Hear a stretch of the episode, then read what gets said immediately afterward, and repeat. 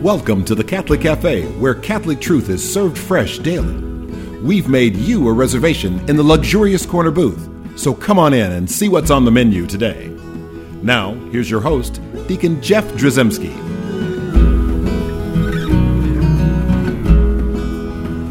Greetings and welcome to the Catholic Cafe. I'm Deacon Jeff, sitting in the luxurious corner booth of the Catholic Cafe.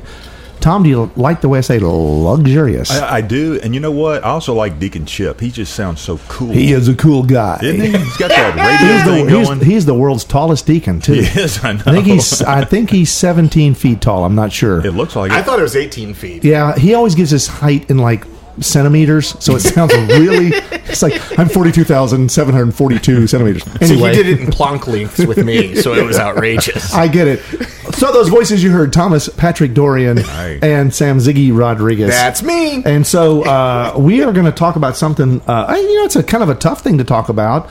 Um, uh, but that is, uh, we're going to talk about the the second reading, the the New Testament reading from this uh, from this Sunday, and that is Saint Paul talking to the Colossians right? And um, I, I love this reading because it just there's a it says a lot, and I just want I'm not going to well I'll read the whole thing, but it's uh, Colossians uh, chapter one verses twenty four through twenty eight. Brothers and sisters, now I rejoice in my sufferings for your sake, and in my flesh I am filling up what is lacking in the afflictions of Christ on behalf of his body, which is the church, of which I am a minister in accordance with God's stewardship given to me to bring to completion for you the word of God, the mystery hidden from ages and from generations past. But now it has been manifested to his holy ones, to whom God chose to make known the riches of the glory of this mystery among the Gentiles. It is Christ in you, the hope for glory. It is he whom we proclaim, admonishing everyone and teaching everyone with all wisdom, that we may present everyone perfect in Christ. So uh, these few run-on sentences that St. Paul rolls out, uh, they they are full of so much information. But I want to focus on the first part of this because all this stuff about making uh, uh, everyone perfect in Christ, it's like if if you boil this thing down to become perfect in Christ. Right, you listen to the ministers of which we all become, but the, but of the church, Yeah. of which, which Paul says he's one of, and what do we have to hear from him? And that is that we rejoice in our sufferings. Yeah. You know, I just uh, heard a homily from Father Clark uh, at our chancery just the other day, and uh, and in it, uh, I think it was it was on the feast of Saint Benedict, and he was talking about saints in general, and he he, he said this thing. He said, "You know what? Uh, for the most part, saints are just crazy." I mean, by by modern standards, by old standards, they were just they were all different. They would just get crazy things, and so we hear these stories of Saint Francis running around naked, and just th these saints that would say things, and it's like that guy's nuts. Yeah. right. And so there, but but there's a holiness in, in the in the fact that where they would separate themselves from the world to the point where we'd look at that and go like that's crazy. It really wasn't as crazy as we might think it was because it, it really aligned them and focused them uh, off of the worldly things, but on to the godly things. Oh, Right? And so that would look crazy to the world. And so sometimes those, we'll just say eccentric is a better word than crazy. Well, one of my favorite stories from St. Ignatius of Loyola, and I think relates exactly to what you're uh, talking about here. He was giving it, he was already the founder of the Jesuits. He was already a big dude, you know, very well known guy in the church at the time. Dude, what's actually his formal title? Dude was his former formal title.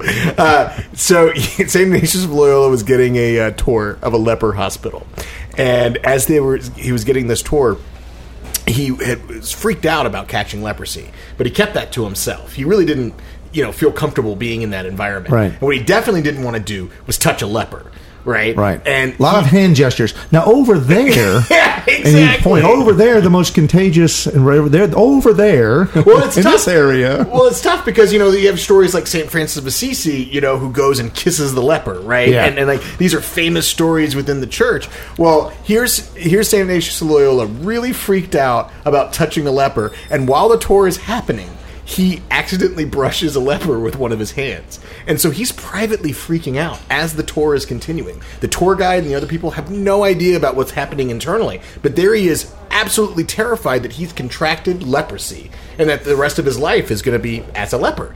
And so he's sitting here and he's l- trying to pay attention to the tour. He can't shake this, and all of a sudden he blur- he blurts out, "Well, if you didn't have leprosy before, you have it now." And he sticks his hand in his mouth because he wanted to go ahead and step. It, the the fear of leprosy was worse than leprosy itself because it was uh, uh, the fear of leprosy was going to create a spiritual leprosy basically within him. So he decided to step into that fear and just put that put his hand in his mouth exactly where it was. How crazy must he have looked at the Yeah. time to the tour guide, right? So yeah, so craziness and and uh, and so like when I'm talking to folks about this particular passage from Saint Paul to the Colossians, uh, especially the first part of this, where he says, "I rejoice in my sufferings for your sake." When he those words alone sound totally countercultural, right? Oh, gosh. It's outside the world. I rejoice in my sufferings. The idea that you would find joy in suffering is totally, totally against what the world would teach It is crazy. right? And so it's crazy. So, so it's easy to say that, like, St. Paul, he was crazy, Most literature in the 20th century is about complaining about suffering, right? exactly. Well, yeah, right. And and it's also, uh, you know, it's it's almost counter nature because like nature wants you not to suffer. Essentially, I mean, so in, in terms of like, well, think about you know when you were a kid and you'd have like a little match and a bug, right? Just to see what would happen, the bug would run away from the match because the bug, I mean, he's not necessarily thinking like that stupid kid with the match is driving me nuts. I mean, he's not thinking that. He's like, it's it's like fire, ah, you know, and he runs away, right? And so uh, you you start to you you see that in nature that nature, that, and that's what pain like is in your body. It's your body saying that's not good. I'm making this very uncomfortable because I don't want you to do that anymore, right? And so pain is something that alerts us. Fevers, all these things in our body is is reaction uh, that like it, we find it uncomfortable. We suffer in it, but it's it's and it's also part of the healing process. But here, when Saint Paul says, "I rejoice in my sufferings," right? We're like the little bugs, and we're like going like, "Give me some of that fire," you know? it just it doesn't it doesn't sound right. But when you look at like what he says in this entire reading, Yeah. essentially he's rejoicing in the opportunity to bring salvation to the world right? And and and so I, there, there's things that i love about this particular especially this first sentence where he says I, now i rejoice in my sufferings for your sake. And then he says this quizzical little line and in my flesh i am filling up what is lacking with the afflictions of christ on behalf of his body. Now when, when i've talked to people who are like well you Catholics are kind of crazy because you do all this suffering stuff, right? You're you're making Yeah. big deals. You still got the the corpus. You still got the body hanging on the cross, right? We don't have Jesus. Don't you know he's he's resurrected? He's not on the cross anymore, right? But you want to see him there, and you got all these these uh, mysterious sort of uh, prayers and devotions that involve you know Mary's tears and all these different. It's all about the suffering and the suffering, right? Our Lady of Sorrows, and you and you start to you know thinking and, and as a catholic you might go like oh, you know you're right we do that a lot. But but here i mean this is what's this is where you need to know this verse so that when someone says that you know jesus is sufficient jesus has done everything for us that we need all we have to do is accept him. If we accept him and say yes to jesus everything's going to be better right? Everything's going to now i will agree with that by the way. If we just accept jesus and say yes to him everything will be better. He also does- says to pick up your cross. right exactly. So it doesn't Which mean that that's what Paul's suffering won't about. happen. In fact the suffering's there for a reason. Mm-hmm.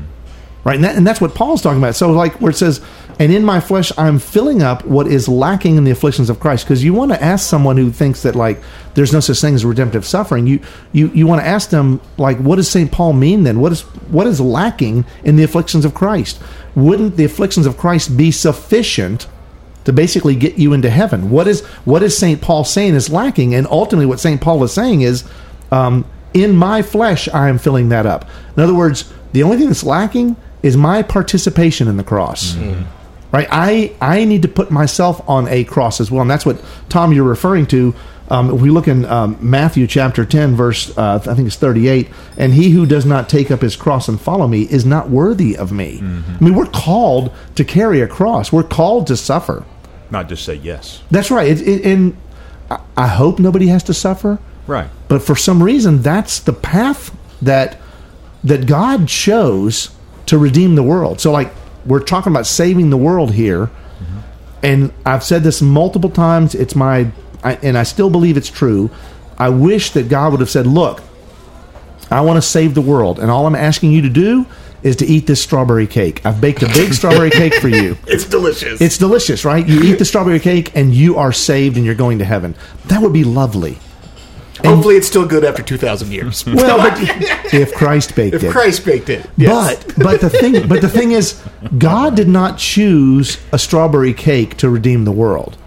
It was a total self-gift of the Son, yeah, right? Dying on the cross in a miserable and horrible way, Which is crazy. which is Going with, crazy. going with the theme. Exactly. It, it, it just is counter world, counter. cultural. And so we have to look at all this stuff like, well, okay, so salvation then, God chose the path to salvation to be a path of suffering.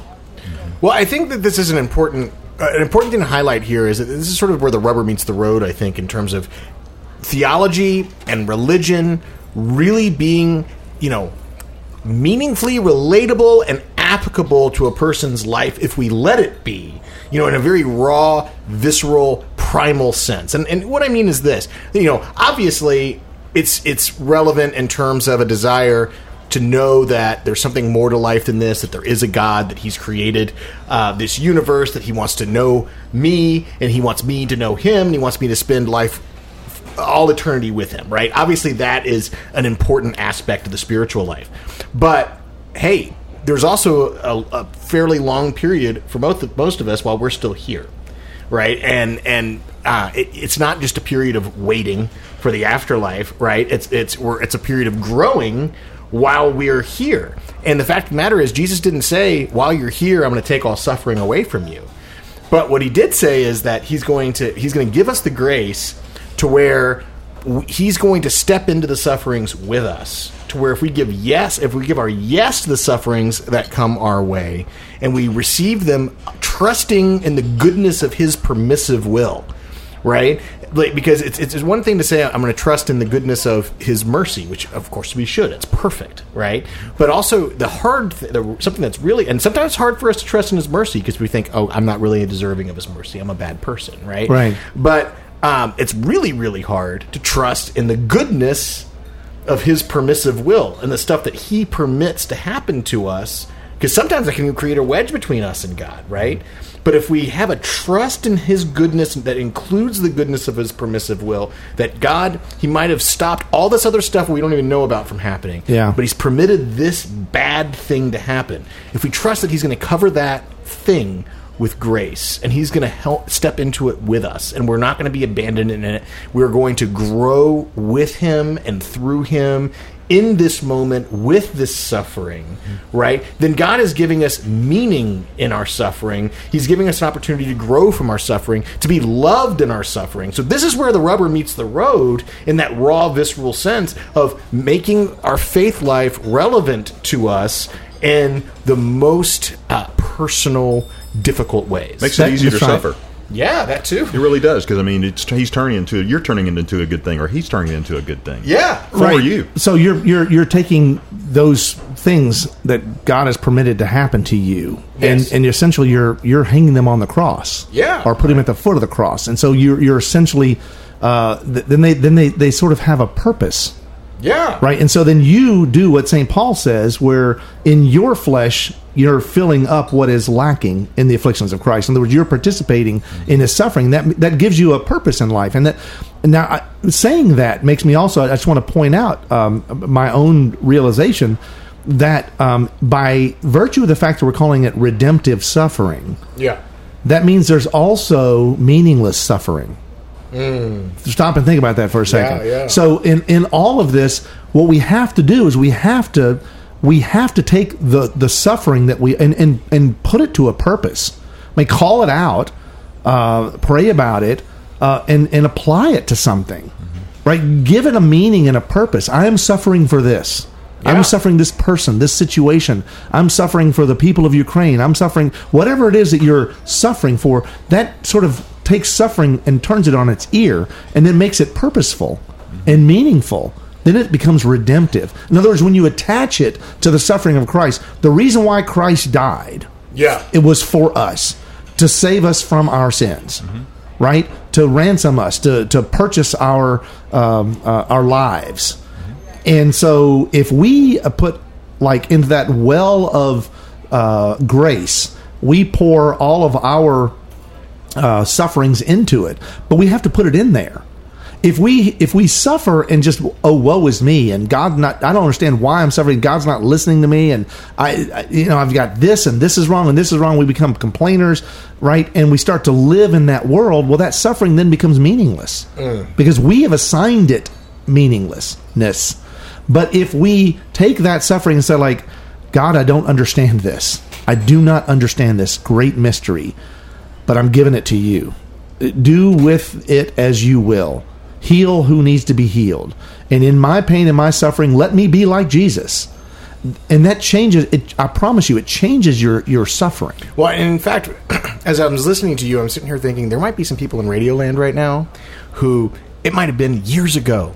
Years ago, somebody hurt them, for example, in some way, and they hadn't necessarily maybe forgiven that person or even know how to forgive. them. Maybe there was even some anger towards God. How, why did God allow this to happen? And maybe there's been some long-standing suffering in that person's heart, and it's been meaningless suffering because they hadn't been taught this particular teaching uh, regarding redemptive suffering. Right. And you know, I think a message I want to give to that person is if what we're saying resounds with you, that God knew it wasn't until now or, or whenever it might be that this redemptive, redemptive suffering teaching hits home with you, even if this is something a suffering that happened years ago that's been sort of festering there.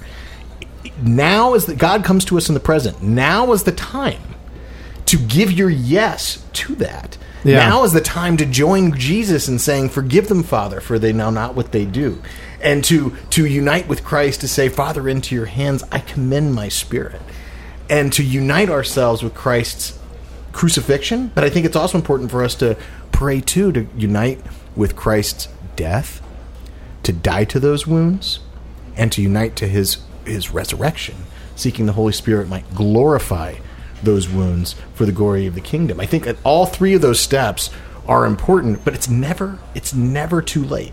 It's never too late. Yeah, I would imagine that there's a lot of people like me when I was younger. I don't, uh, you know, I was younger in the '60s, and I, I honestly I don't remember anyone ever talking about your redemptive suffering. But honestly, they may have. But I'll say this: um, some practical advice. I, you know, it's a lot easier to believe in the theology of redemptive suffering when you're not suffering. Yeah. When you're suffering, it's not as easy to believe. It's not so. So That's when you hear somebody say, "Give it up." yeah, Offer well, it up. Offer it up. Well, you know, It's like whatever, dude. I'm exactly here. but when you're right and you don't want to hear that kind of stuff Right. but this is where i think i listen to sam here and uh and and right. honestly uh yeah maybe this is a time for you to embrace uh and trust god An opportunity. Well, John 10, Jesus talks about, you know, in, as a prediction of his passion, he says, this is in the Good Shepherd passage, no one takes down takes my life away from me. I freely lay it down. And I think God, in addition to giving us the dignity in our sufferings, to unite our sufferings to his cross, he also gives us the dignity to be the person who's going to lay it down, to give our yes. You know, like we were saying, he, he, he's going to wait on your yes, to say your yes to the sufferings, to that union with him uh, in order to cover you with those graces. There are graces waiting to be poured upon you right now over all of those sufferings that you've endured in the past. yeah and you may not have control over whether or not you suffer but you do have control over whether or not you make that suffering redemptive Yes. and that's something that requires you to say yes um, I, I, I do. I want to read this little short meditation um, I, I came upon when we were. I was thinking about this this topic, Sam, that you'd proposed. Uh, but this is from St. Thomas More. We all know what St. Thomas More, you know, f- famous, famously martyred, you know, back Yeah. ba- back in the day. Uh, and so he, when he was imprisoned in the Tower of London uh, in 1534, he wrote this little meditation about. It's called a godly meditation. So listen to how he weaves suffering because he knows he's getting ready to be beheaded. I mean, he knows he's getting ready to be put to death, right? Um, and but but listen to uh, how he weaves suffering into this. Give me your grace, good Lord, to set the world at naught, to set my mind fast upon you, and not to hang upon the blast of men's mouths, to be content, to be solitary, not to long for worldly company, little and little utterly to cast off the world, and rid my mind of all the business thereof, not to long to hear any of to hear of any worldly things, but that the hearing of worldly fr- fantasies may be to me displeasant. Gladly to be thinking of God, piteously to call for his help, to lean unto the comfort of God, busily to labor to love him, to know mine only uh, to mine own vility and wretchedness, to humble and meeken myself under the mighty hand of God, to bewail my sins past for the purging of them, patiently to suffer adversity, gladly to bear my purgatory here, to be joyful of tribulations, to walk the narrow way that leadeth to life, to bear the cross with Christ, to have the last thing, death, in remembrance, to have ever after afore my eyes my death, that is ever at hand, to make death no stranger to me, to foresee and consider the everlasting fire of hell, to pray for pardon before the judge comes, to have continually in mind the passion that Christ suffered for me, for his benefits incessantly to give him thanks, to buy the time again that I before have lost, to abstain from vain confabulations, to eschew light, foolish mirth and gladness, recreations not necessary, to cut off. Of worldly substance, friends, liberty, life, and all, to see the loss as not for the winning of Christ, to think of my most enemies, my best friends. For the brethren of Joseph could never have done him so much good with their love and favor as they did him with their malice and hatred. You, you know, this guy's getting ready to be put to death, and he's looking at life, how to live your life. Here's some worldly advice, and this is from a man who's in the in the the Tower of London Yeah, yeah. right? Uh, and and he weaves all this like I'm going to accept, I'm going to accept all of this suffering as, as as part of. I mean, I, I want this, and you can even hear his homage to Saint Paul. Wow, Right yeah. when he when he when he says uh, that uh, in terms of like gladly hear my purgatory here to be joyful of tribulations, to rejoice in his suffering Yeah. right? I mean, so so so even he takes on um, that. I, I do have one other little thing I want to read from uh, a brother, um, a, Dom- Dominican, Henry Suso. Now he's he's from way back. Uh, this is uh, 14th century stuff, mid mid 14th century, and he has a little. Uh, he calls it suffering as discipline right? So so now we're starting to take like what do we do with that suffering in life? What do we what do we just endure it? And even if we endure it and say lord i want to make this redemptive but he sees this suffering as a discipline a way sam you'd mentioned you know to refine and to better our lives while we have them here. Jesus didn't promise that this world would not be one we're supposed to grow and one of the ways we grow is through the discipline of suffering. And this is what henry suso uh, says lord i can see plainly that you are the only and the true source of wisdom since you alone can restore faith and hope to a doubting and despairing soul.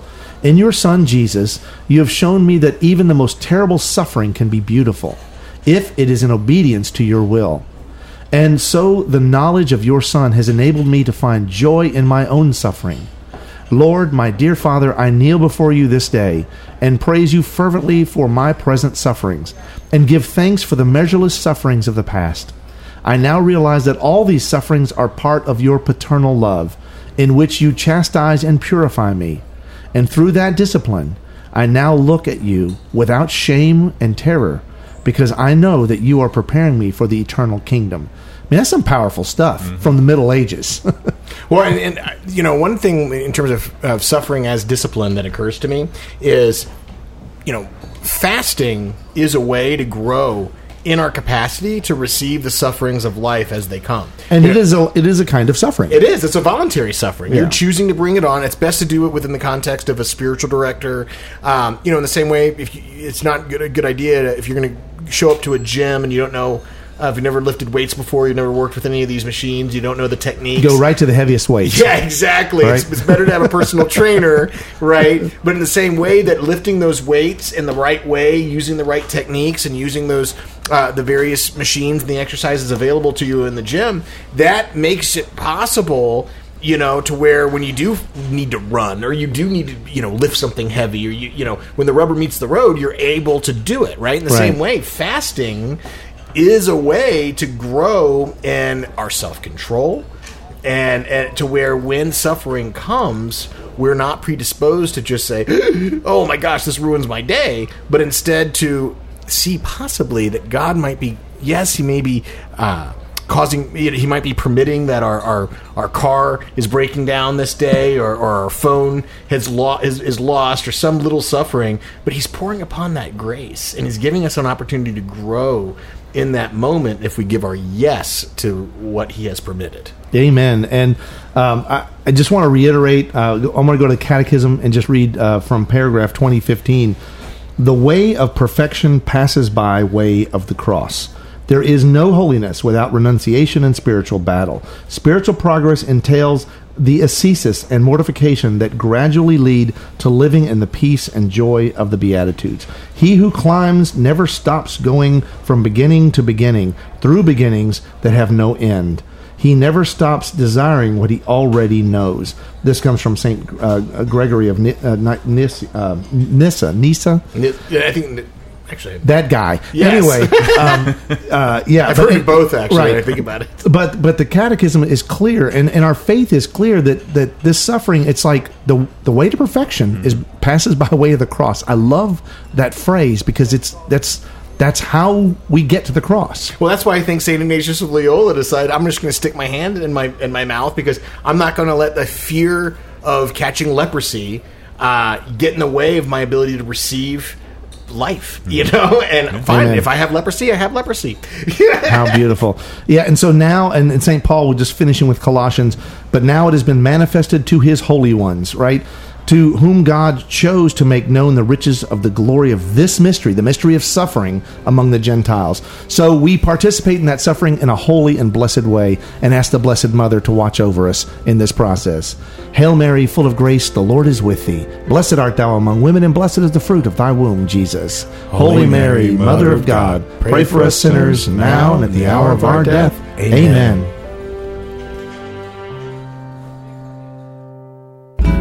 Thanks for listening to the Catholic Cafe.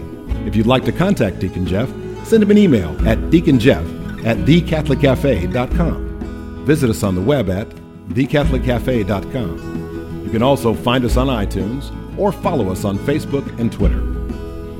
The Catholic Cafe is brought to you by the Order of Malta Federal Association. Join us again at the Catholic Cafe, serving up salvation one cup of coffee at a time.